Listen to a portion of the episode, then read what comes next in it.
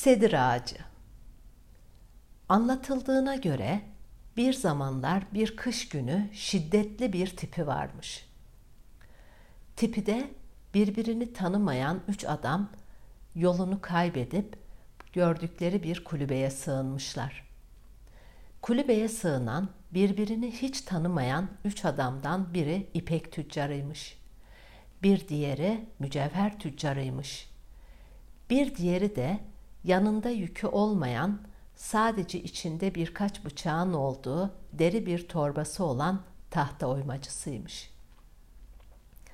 Adamlar bir süre kulübede oturunca sıkılmışlar. Oymacı kulübeyi dolaşırken bulduğu odunları ocağa taşımış. Dumanın çıkması için küçük bir pencere açmış. Açılan pencereden o köşeye gün ışığı girmiş. Oymacı bakmış ki gün ışığının vurduğu köşede uzun bir odun parçası var.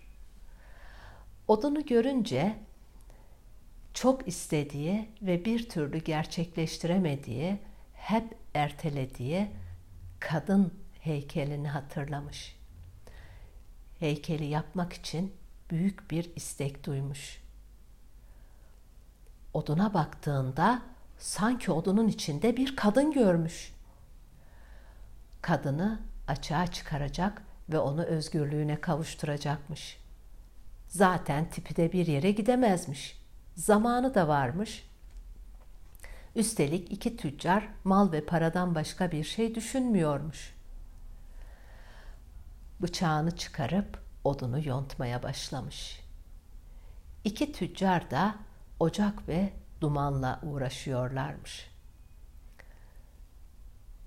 Odunu yonttukça oymacı heyecanlanıyormuş. İki tüccar ocağı yakıp ateş yükselince oymacının bir şeylerle uğraştığını fark edip yanına gitmişler. Bakmışlar ki ipek tüccarı bu bir kadına benziyor diye düşünüp mallarının yanına gidip en güzel ipekli kumaşları çıkarmaya başlamış.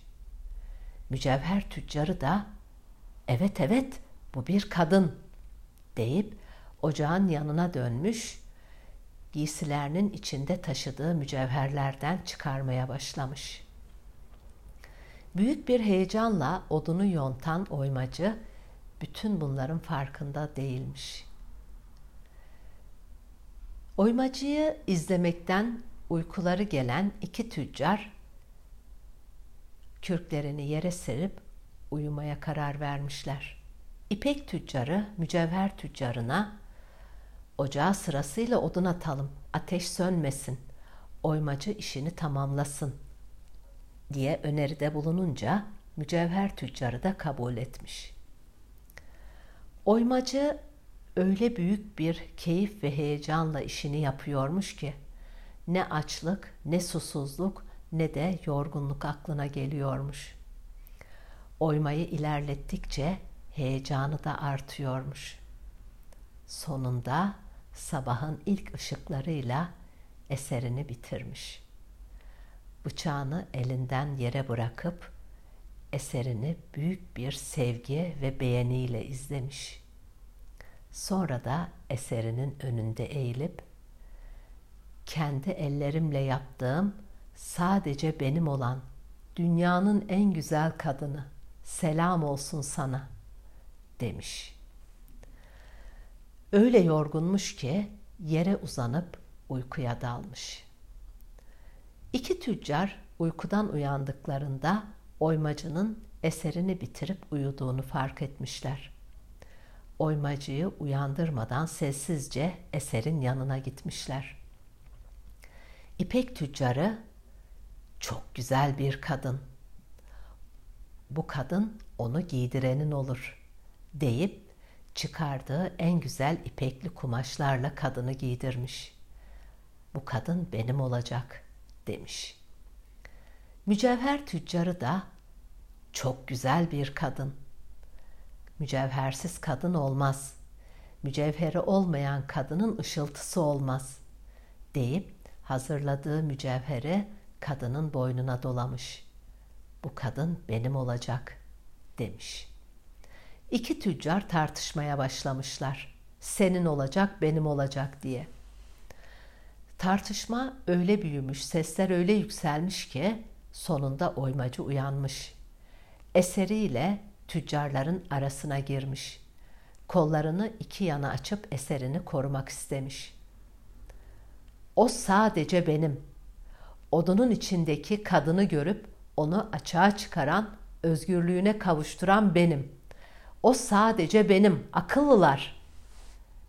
deyip sözünü bitirdiğinde kuvvetli bir rüzgar çıkmış. Rüzgar öyle şiddetliymiş ki kulübeyi sallıyormuş. Kulübenin kapısı açılmış. İşte ne olduysa tam o sırada olmuş. Odundan yapılan kadın yürümeye başlamış. Rüzgar sanki ona yol açıyor, onun arkasından iteliyormuş. Kadın kapıdan çıkıp rüzgarın karların içinde açtığı yolda ilerlemeye başlamış. Üç adam da korku ve heyecanla kadını izliyormuş. Rüzgar bir yandan kadına yol açarken bir yandan da onu arkadan iteliyormuş. Sonunda rüzgar kadını dağın doruğundaki sedir ağacının önüne kadar itelemiş. Kadın sedir ağacının önüne gelince kollarını kaldırıp iki elini sedir ağacına dayamış. Kollarını kaldırınca üzerindeki giysi ve mücevherler yere düşmüş. Bir anda sedir ağacının gövdesi açılmış. Kadını rüzgar sedir ağacının içine sürüklüyormuş. Kadın başını arkaya çevirip oymacıya gülümsemiş. Oymacı farkında olmadan ellerini kadına uzatmış.